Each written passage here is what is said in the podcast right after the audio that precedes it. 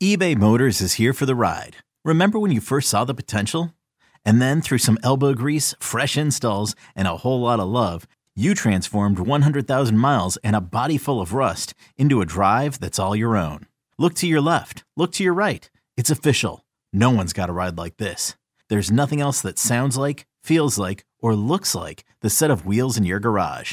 With over 122 million parts, you can make sure your number one ride or die stays running smoothly. So there's no limit to how far you can take it. Brake kits, turbochargers, engines, exhaust kits, roof racks, LED headlights, bumpers, whatever your baby needs, eBay Motors has it. And with eBay Guaranteed Fit, it's guaranteed to fit your ride the first time, every time, or your money back. Plus, at these prices, well, you're burning rubber, not cash. Keep your ride or die alive at ebaymotors.com. Eligible items only. Exclusions apply.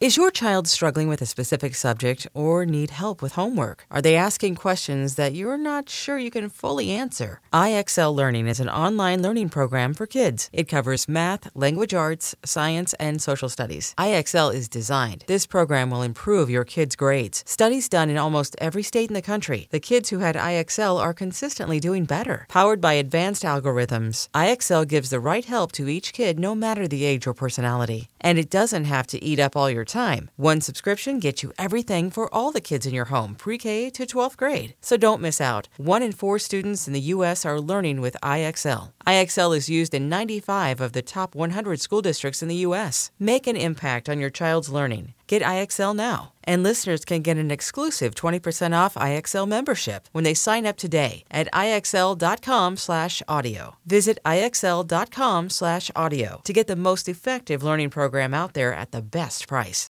Welcome in to the Phog.net podcast. My name is Michael Swain, the Kansas beat writer for 24/7 Sports. Really excited about the interview we have coming your way today. I'm joined by Kevin Flaherty and also uh, the great Brandon McAnderson, who of course played for KU. Um, so we'll start with you, Brandon. How has your week been? Football season is approaching. How excited are you for the season? Very excited, man. I love watching Kansas play football. I love watching anybody play football.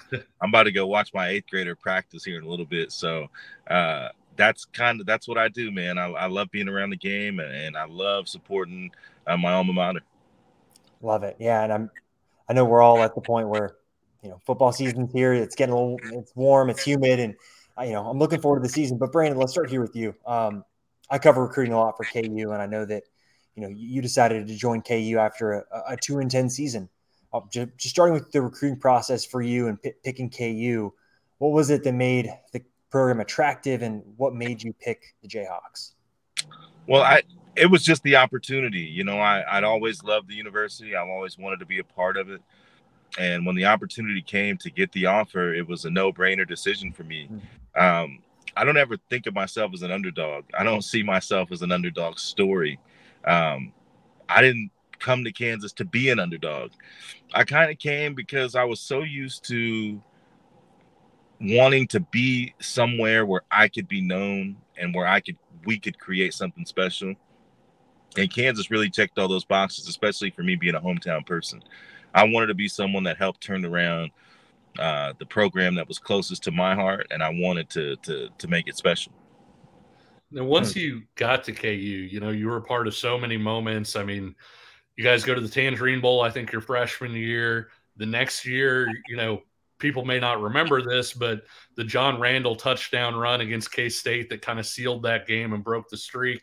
You were the guy out front, you know, kind of leading the way and setting that block to to free him up. And then you know you you guys wind up going to the Fort Worth Bowl and, and finish up with the Orange Bowl season. Is there anything? I, I know this is kind of a grand question, but is there anything specific that really stands out to you, like maybe more than another moment where you're like, man, that was that was a special time. This is going to sound weird, but they were all special times. no. getting the opportunity to play college football was so special and to do it in my hometown. There was a moment every game where I put my hand down for a three point stance or I got ready to cover a kick and had a moment of like, man, I cannot believe that I'm here and having an opportunity to do this on the biggest stage. As far as like from a development piece or uh, something like that, I would say the Texas game in 04 Sure. Uh, was a was a turning point moment. because um, we had always been, you know, the six and six team. That was a lot had a lot to do with Bill Whittemore and a good offensive line. So we had a good offensive line. We had good receivers. We had Clark Green and John Randle in the backfield, and we had B Witt back there slinging it. So if he would have played more, we would have won more. He was just good. You know, he just moved us ahead in the process. So that year, being a freshman in a red shirt, that one was less significant because I thought that was more about Bill and, sure. and, and the and the surrounding pieces. The next year was about everyone. You know, we came we came in a defense that was in the was one of the worst in the country. You know, got absolutely torched in the Tangerine Bowl. We had one of the worst secondaries in the country. All those same people came back, and we were a top five defense the very next season. Yeah. Um, memorable moment was that that uh, Adrian Peterson was trying to break a record for consecutive hundred yard games, and it was like going through hell getting 100 yards against our defense. I mean, he sure. had to work. The game was it was 42 to 10. He was still playing in the fourth quarter because it was hard to move the ball on that defense. And that was that was to me the first time that it felt like this could be really different. Um, you know, guys like Nick Reid, guys like the the late Dave McClin, uh, excuse me, McMillan, uh, who was a you know fourth round pick of the Browns. Those guys, man, were so tough and have been through so much in terms of losing and coaching changes, and they were just good veterans to have. Guys like Travis Watkins, um, those guys were tough, man, and they played hard, and they taught us about earning, about taking respect. And uh, I think that 2004 season was a lot about how physical they were and how we kind of changed the minds about the people around us.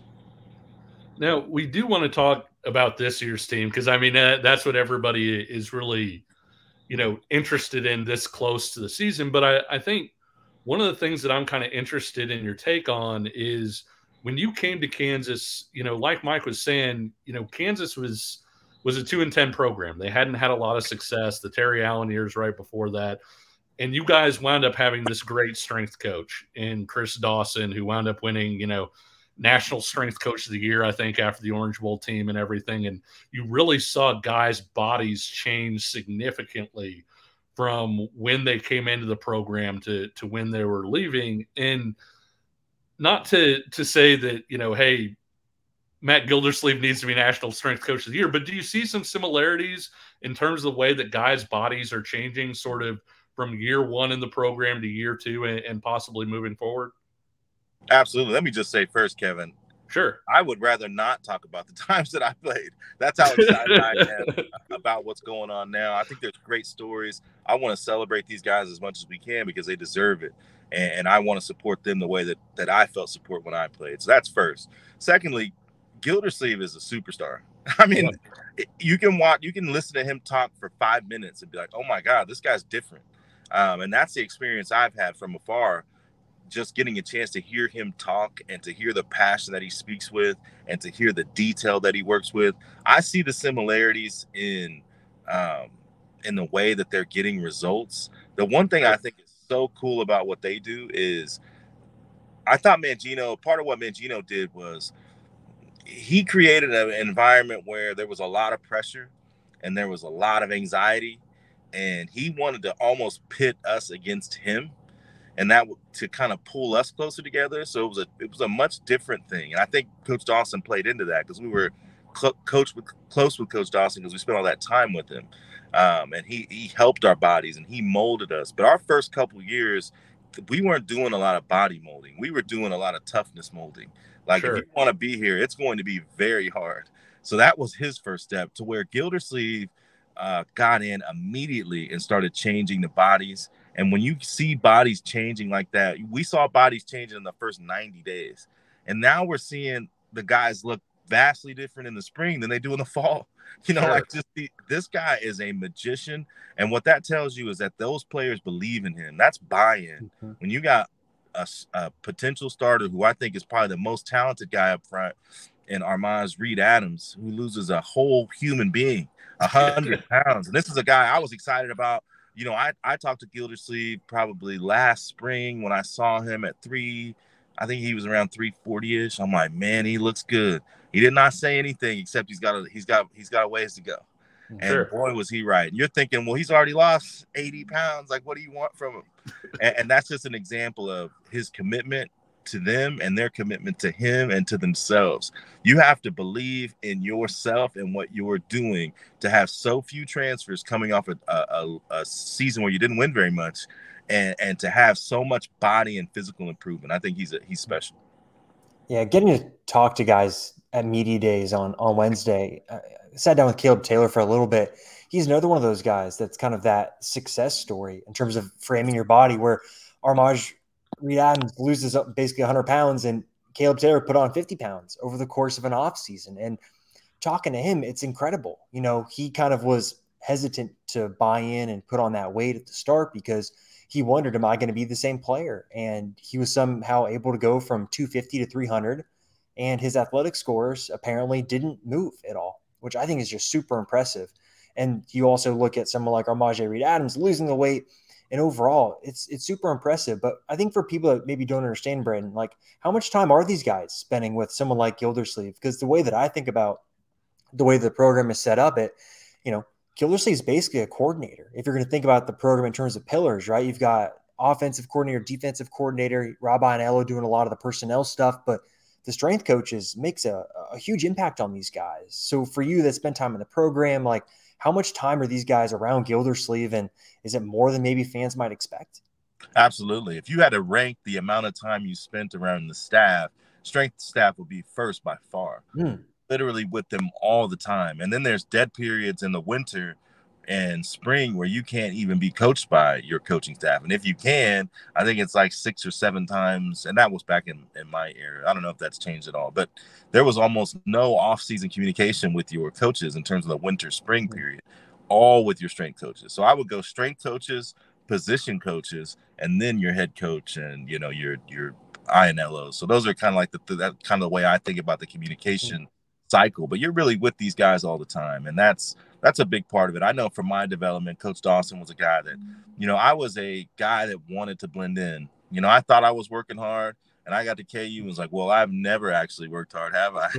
and, and I didn't want to, I didn't want to win. I just wanted to like not be bad. So I would kind of like blend in, kind of be in the middle of the pack.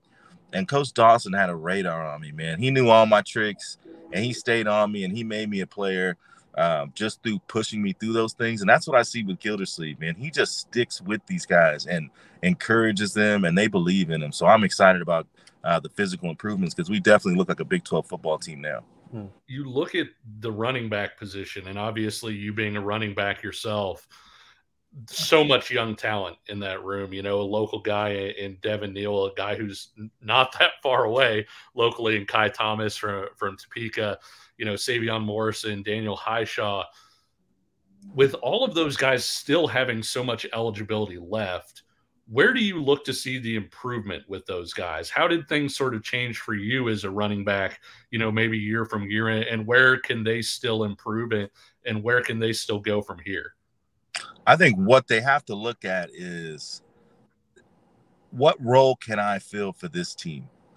Because there's so much talent, right? I think Devin Neal is your do everything. He's your number one back. This sure. guy just turned 19. I mean, so you know, he, he, is a very young person. And what I liked about him was young people that are fast have a hard time finding vertical seams. And when he started playing early in the season, he had a hard time finding vertical seams. By game four, those problems had were a thing of the past. He improved so much in the first four or five weeks of the season. It was startling. So I expect him to be a star and I expect him to be an all Big 12 back. Then you got a guy like Ky Thomas. I call him Steady Eddie. You know, he he reminds me of me, not running style, but just his consistency. You know exactly what you're going to get. This guy's going to get, if a play's going to get four yards, he's not getting less than four yards. He's a steady Eddie. He can do it all. So if you're a guy like Daniel Hishaw and Sevion Morrison, first of all, Daniel Hishaw is an absurd football player. He uh, is. The, the, scrimmage that I went to a practice on a Wednesday last week, mm-hmm. and the first two carries he had, I, I mean, I had to pick my jaw up off the floor. And he's a guy that KU fans really don't know about. I mean, he his freshman year he played, but our offensive line was so bad, it, it was hard to get an inch. And he had a game, uh, that OU game, where he broke a 50 or 60 yarder. He's got top end speed, he's got power, he literally has everything. So he's a guy that can be a home run hitter. But if you're trying to get into the lineup, you got to figure what can I do? What are we missing? That could be pass pro, blitz pickup. That's how I became a, a primary back was blitz pickup. You know, we had a lot of yeah. scat scat type backs that weren't great at pass pro. They couldn't uh, pick up the schemes. They weren't great at uh, figuring out what blitz packages people had. I spent a lot of time in the film room learning those blitz packages because I knew that was a way that I could get on the field. So I think it's just a matter of what can I do to maximize my opportunities, especially with you know two guys. One, Devin Neal, just upside and ability and leadership. He's number one. Then you got a guy like Ky Thomas who's just not going to make mistakes. So if I'm going to be the third and fourth guy, I got to figure out ways that I can add to the team and add to the group. And I think that's where they've got to be searching for. Yeah, I, I love that you mentioned Daniel Hishaw because I anyone you talk to around the program has raved about him, and you go see him at practice and you just look at all the different running backs, and then you see Daniel Hishaw, whose thighs literally are like busting out of the shorts that he's wearing. like he's just a physically impressive running back, and you just look at the running backs as a whole. Like Andy Kotelnicki has the saying, right? Uh, a pair and a spare, and you've got a pair and, and two spares really with someone like Sevion Morrison. Of course, Corey Locklyn too, right? Versatile player. Right. Um, I think all over offense, there's different guys that are, are versatile. And Brandon, I mean, you've been at, at, practice. Probably you're allowed to stay a little bit longer than uh, we are in the media. But who are some of the other guys on offense that I think have maybe caught your attention kind of through the practices that you've been able to be there for? So I'm a big Reed Adams guy. I loved him from the moment he got here. He's sure. of his athletic ability, his strength, his length. I mean, he is a prototype. And I think he's going to be a big time football player. Um, Dominick Puni is a guy that from walking in, I'm asking questions. You know, I'm not a media member. I don't pretend to be. I'm a homer 12 times a year. So I'm asking for my for my fan interest. And I asked, hey, what are you looking at here? Who's a guy that surprised you? Almost the name that comes off everyone's mouth is Puni. Um, he's a guy that when I watched him, he is huge. So Puni, so he was a guy I heard a lot about. And the, the offensive line group was one that I didn't have a lot of concerns about because of how well they gelled last year. You know, I knew they were going to be down a guy and there'd be some questions about depth. But for Puni to come in in the short period of time he's been here and push for first team reps is a great sign, especially yeah. at guard. Because what we saw at guard is I think Armaj Reed, Reed Adams is the most talented guy in the group. So you're talking about a super talent, and then you look over the other side. You got another steady Eddie and Michael Ford Jr., who's played yep. three different positions, and this guy came in in a month, and he's pushing those guys. That's a great sign. That shows you one that what you hear about from all the transfers that come here, the first words out of their mouth on why they chose to come here is Lance Leipold. They talk about how honest he was with them and how they connected with them, and this is almost um, validating that sentiment in that Puni could be here for a month and be a guy that's pushing for real playing time because of his ability. So that's a guy that, you know, everybody likes Leipold when they come here as recruits because they say he's a straight shooter. And now here's an example of a guy coming from a, a Division two school who's going to be pushing for playing time because of his ability and because they believe if you come here and play, you'll have the chance. You you will have a chance to play here. So I think it kind of that helps more than just this current team. That helps this Kansas team in the future, especially how they evaluate talent moving forward. Um, receiver group I didn't get into, but I I love looking at Tanaka Scott. he's probably he's probably still got a ways to go in terms of experience, but man, is he a physical specimen. He's a guy that I enjoyed. And uh, Doug Emilien was a another one that just looks like a real guy. You know, you just see him get in and out of cuts. You see him catch the ball and accelerate through tackles. He just looks like a real guy. So I'm excited about him as well. Yeah, I, I love that you mentioned both of those guys. Yeah. If you're if I'm buying stock in wide receivers this offseason, like those are the two I'm picking. Listening to Coach Samuel and Terrence Samuel talk about Tanaka Scott, basically said he has all the intangibles. It's just like you said, experience. He's got to get time on the field and understand how to be level headed, how to not get penalties, how to be consistent with route running, things like that. I mean, Douglas Emilien. You watch him just do the silly drills we get to watch. And you can just see he has that dynamic athletic ability. Um, and I do want to circle back to the offensive line real quick because we've heard a lot about Coach Fuchs and his simplicity in teaching. I guess are there any examples that you can think of of your time being a player where you think of the simplicity of a coach and how much that can help you? Because all the offensive linemen rave about his coaching style and the way that he goes about kind of teaching them how to play a complex scheme but making it seem easy. Yeah. So what it does is it takes thinking out of the game especially on the offensive side of the ball. I can't speak for defense. I know they have some of the same. I'm Sandra, and I'm just the professional your small business was looking for. But you didn't hire me because you didn't use LinkedIn jobs. LinkedIn has professionals you can't find anywhere else, including those who aren't actively looking for a new job but might be open to the perfect role, like me. In a given month, over 70% of LinkedIn users don't visit other leading job sites. So if you're not looking on LinkedIn, you'll miss out on great candidates like Sandra. Start hiring professionals like a professional. Post your free job on LinkedIn.com slash recommend today. This episode is brought to you by Progressive Insurance. Whether you love true crime or comedy, celebrity interviews or news, you call the shots on what's in your podcast queue. And guess what? Now you can call them on your auto insurance too with the Name Your Price tool from Progressive. It works just the way it sounds. You tell Progressive how much you want to pay for car insurance, and they'll show you coverage options that fit your budget. Get your quote today at progressive.com to join the over 28 million drivers who trust Progressive. Progressive Casualty Insurance Company and Affiliates. Price and coverage match limited by state law. Uh, if not more, uh, mental hurdles to go through. But as a as an offensive player, there's all this stuff to think about. You know, what is, is what's the blitz call? What's the audible out of the blitz call? Who's the zero? What what is their blitz package? What fronts do they run? What do I do when I have a three technique? What do I do when I have an outside technique? So what what happens when you teach principle based coaching? It makes the game easier because all you know is I'm going to play to my principle, and it really doesn't matter where they line up. It doesn't matter what blitz package they run. It doesn't matter what stunts they run or, or, or run game stunts or you know little tricks that defenses have. I am a big proponent of principle-based coaching because I've seen what it did for the teams that we played for. Our playbook that Orange Bowl year was extremely simple and very straightforward, and a lot of it was more about I'm going to spend more time teaching you the technique and teaching you the principle than I am teaching you what you're going to look at. Because if you follow the principle and the technique, what you're looking at and what comes at you won't bother you. So I think that's kind of what they mean by having that ability to make simple, make a difficult process simple. In that, if I play this technique and I play true to my rules and to my principles, and I'll be fine. No, I know. I know. Last year at this time, you and I talked a little bit about Rich Miller, and one of the things that you had kind of said was he's probably not going to start game one, may not start game two, may not start game three but you felt like by the end of the year he was going to either be starting or be a heavy member of that rotation that he was going to work in there. And he wound up being maybe the best linebacker out of that group by the end of the year.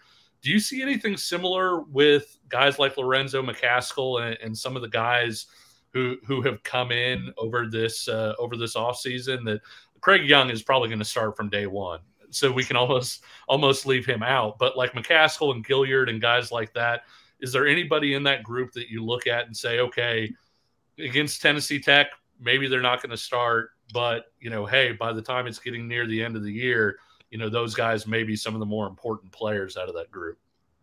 Yeah, I would say if I had to pick one, I would say it would be McCaskill. Yeah. And uh, and the reason would be that he got here so late and got started so late. But we talked about that relationship Coach Leipold has with the players and has with the transfers and the way they've related to him. And a lot of it has been honesty and straightforwardness about opportunity. I think this is a this is this is a I don't want to say it's transactional because it's not, but there's a transactional element. You're taking a fifth year player who is a second team all conference player, you know, for a good team, a good team on defense. There's a there's an expectation that he's going to get an opportunity to play.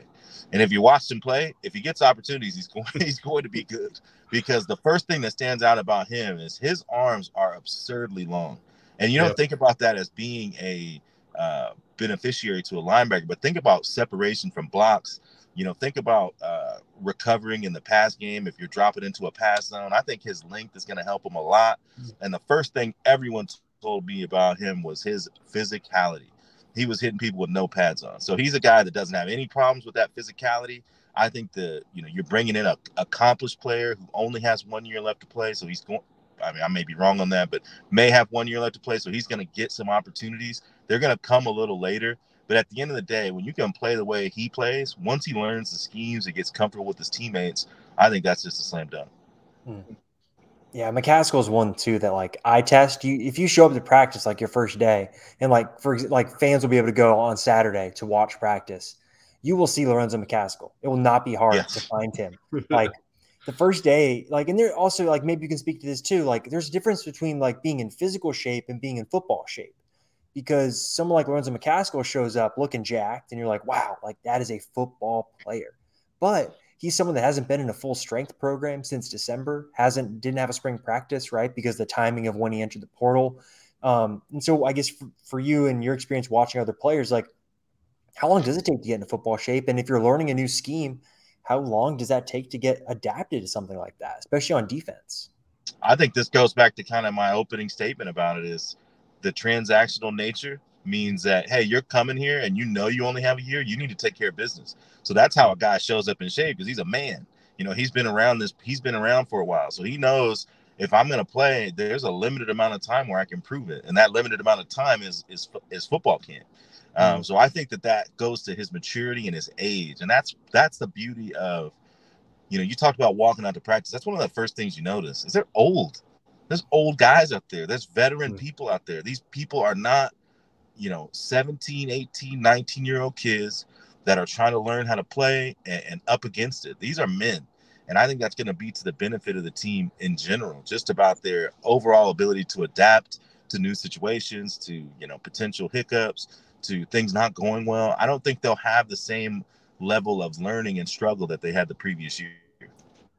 Hmm. is one of the places that you notice that the most the defensive back group because they've had to roll a lot of young guys through there over the past few years in particular and and now those young guys aren't as young anymore. You know they they've been through you know the fires of, of being on a big 12 field and, and, some of the guys they bring in like a Kalon Gervin and and Marvin Grant they've they've played major roles. And so it seems like that's a group in particular where maybe you could say hey last year maybe the year before really young, a lot of guys out there, you know, maybe learning and finding their way. Whereas this year, you know, guys know what's expected of them. They they know what they need to do. Absolutely, that's a that's a group I was very interested in. I think, you know, that's uh, I think that's still the the two question marks I think about the most are defensive back and wide receiver. And it's not because they don't have talent; it's just because they don't have production. So you're just looking for people that are going to be stepping either into unfamiliar roles or into bigger roles than they have in the past. But there's no question about the talent. You know, guys like Jacoby, you know, these guys can play. And Kalon Gervin, um, the guy that really stuck out to me was uh, Jared Paul. Um, yeah. You know, the time I was there, he played four different positions. I mean, he he backed up at he played some nickel, he played some hybrid linebacker, he played some true corner, he played some deep safety, and that's kind of what I mentioned about having older people. You have older people, then as I mentioned with running back, when you're talking about running back, it makes it doesn't make as much sense because you know you're getting the ball and doing stuff. But defensive back is literally the same concept. I've got to find a way to contribute to this team, and and what is it that I can contribute? And for Paul, it's versatility. You know, he's a guy that can play three or four spots. He's a guy that when you have, you know, maybe a guy down for injury or you have a rotation, you feel pretty comfortable. Because when you look at that group, you know, safety, I, Edwin White Schultz is a talented person. he's a guy that can really play. He's young, but he can play. Uh, OJ Burroughs, we all know about how, how good of a player he is. You know, it's easy to get caught up in his youth and his size, but his youth and his size don't prevent him from doing anything. You know, he does everything well. So he's someone I'm really excited about. And I don't know, I don't Jason Gilliam, I know is banged up, but boy, he looked like an Adonis out there without pads. So this is still a this is still a deep, talented group that now has uh, some some veterans, some true vets that they can lean on.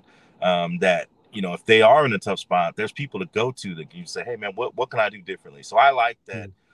That's going to be a peer led group, and there's going to be a good balance between old and new. Hmm. I'm curious for you too, getting to go out to the the, the first of the two scrimmages uh, last Wednesday. I want to say anything else that caught your attention watching that I guess fans maybe should be on on the lookout for here in the I guess what are we almost two weeks away, two and a half weeks away from the start of the season? Yeah, um, D line. The D line is loaded. All right, they're loaded. There's guys that there's old guys. Guy, Caleb Sampson has been the guy I think is I think he's going to be all Big Twelve. I think he's going to benefit from being inside in a three technique mm-hmm. because you see he's he was good enough to play outside. He played outside for most of his career. Now he's big, strong, old, in great shape, and now he's going to have a chance to use his athleticism and balance it with his strength. I like him at that three technique, uh, especially with Sam Burt playing that shade nose technique, um, because he is also a big, strong man. That you know, when you get older, what you realize is is that now my body can match what I can do mentally. And what happens to a lot of these Kansas guys in the past is they've ran out of time.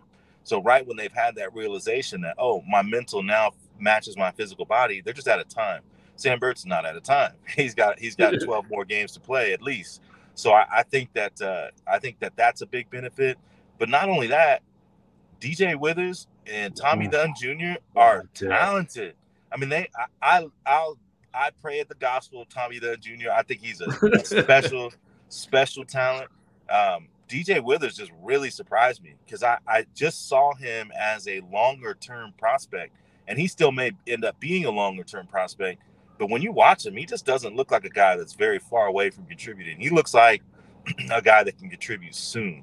And that's a really good sign because you're looking at having the depth of maybe six deep Eddie Wilson, Ronald McGee, Sam Burt, Caleb Sampson. Then you got these two youngsters nipping at their heels for playing time. That's a really good sign, especially when you can balance. Um, you know, we talked about getting some guys some experience if these guys at the talent level they are, they deserve an opportunity to play, and they will because you know how people rotate uh, mm-hmm. uh, D linemen anyway. So that's going to be a strong old group. That's a group I'm really excited for people to see, um, and also tight ends. I think tight ends are the running backs of the of the uh, pass catchers. They're loaded, man. They just there's just a lot there. There's a lot of talent and there's a lot of versatility. Guys like Tavita Noah, who's you know an old school knock your socks off blocking tight end. Jared Casey, whatever he is. I mean, he's he surprises me every time I see him. You know, he just doesn't look like a, the the player that he actually is. He's so bouncy and has great hands. He never misses blocks. Uh, Mason Fairchild's a good pass catcher, a smart, reliable blocker, and then you, you're we haven't even got to Trevor Kardell. Yeah. know, this six six mammoth who can maul people, who can go up and catch balls over the middle, and then you got Will Huggins, who can who can who has been an immense talent that struggled with some injuries. Once this guy puts it all together, you're talking about a six eight guy who has routes, who has great hands, who has a great feel for the game. I watched him in Shawnee Mission South play outside linebacker well. Hmm. So this guy can play football. So that tight end group is loaded. So if you're looking at a group with a lot of good tight ends and a lot of good running backs, I I am excited to see what they scheme up because – what you know about Big 12 and, and college football defenses is they like to match personnel with personnel. And that's going to be very tough when you have three tight ends and three backs that can play significant significant roles. You can put two guys out there. I mean, you could probably put Ky Thomas in the slot. You know, Devin Neal can play out there and catch the ball. Yep. You saw him in high school. Sure. So you so you've got guys that you can flex out that can run routes. You got guys that can flex in and and cross the formation. I think they are going to be a difficult team to defend in that way because there's going to have they're going to have a lot of uh, talent and a lot of depth at their disposal. You, you talked about the defensive tackles. What what have you seen from the defensive ends? Because Lonnie Phelps is a guy that's is getting rave reviews, and, and also you know some of the guys around him are starting to pick up buzz as well. So what have you seen from that group? similar. I've seen that. So I was speaking specifically about the D tackles. Sure. Same applies for the defensive ends. I mean, it's a, it's the same kind of thing. Malcolm Lee is an old, talented, productive player, a reliable player. Um, Hayden Hatcher, a reliable speed motor guy. Uh, Lonnie Phelps is like being connected to a power plant. This guy is electric. Uh, the first practice I saw him in the spring, he had two TFLs in a row, just blowing up run plays. Um, his pass rush w- win rate was what top 50 in the nation last year, Miami of Ohio. So we know he can do that. And now he has this motor, can play inside. He's going to be big time. Zion DeBose and limited reps last year won a lot on pass reps, uh, won a lot with different spin moves and ins and outs. He's a talented, capable guy. So that's another group that's just going to have people you can put everywhere that can you know you can you can rotate guys and not lose anything you can rotate guys and add a different element You know, and that's one of the things that when they had Buffalo really humming those last two years is one of the things I notice is their defensive sub packages. How how hmm. many people they exchanged based on the look they were getting. That's something that Brian Borland will probably be able to do again this year. You know, if they're mentally up for the challenge. But I think they have the personnel for sure. Definitely, I like you mentioned that too with Brian Borland. Like you talked about that having more depth where guys can play less snaps and be fresher late in games. I think that's going to be huge. I think Kevin put on Twitter, I think uh, over the offseason at some point that KU only won a single second half last year against West Virginia. Um, and that's probably a result of the lack of depth on defense. And yeah. Brandon, we'll, we'll wrap up here because we want to let you go. But I guess for you, like week one, let's start here. And just for you, what will you be looking for? Obviously, KU has a really tough start to the season, right? You have your game against Tennessee Tech, then you go on the road to play West Virginia, then you go on the road again to play Houston. Like, not an easy start. So for you, what are you going to look for week one against Tennessee Tech that you're going to say, okay, this season's starting on the right foot? The Tennessee Tech game, I just want to see him take care of business. Mm-hmm. Winning teams take care of business against teams like Tennessee Tech. So to me, that means not making a lot of mental errors, not turning the ball over, you know, not missing assignments, not a bunch of pointing fingers at each other, coming out there, playing the way they're supposed to, and putting a team away that they should beat. And then when it comes to Houston, I the blueprint for what this team needs to be in the short term, I think they established last year, which is a huge bonus. Um, I thought the, the my favorite game from last year was TCU. Yeah, that was a game where offensively everything didn't go right like it did against Texas. You know, there were some mistakes here and there. Um, there were some things that didn't go right in the. I, they gave up that big run early in the game. There were a lot of opportunities in that TCU game for them to fold, and they refused. Um, they they got up consistently and they hit that that Max Duggan looked like he had been in a football game. And I think that is a short term, that's a short term identity for the team is to be very physical every opportunity they get and to play through their mistakes and build something special. And I think the difference this year is that these guys are one year older, they have more talent and more depth. But that game to me was a great example of what they can be a hard hitting, physical team that you don't really have a lot of fun playing. You know that's kind of the start. That's that goes back to what i mentioned in the open was that 2014 was when that first started to happen yeah. to where it was not fun to play that team because you if you were getting hit.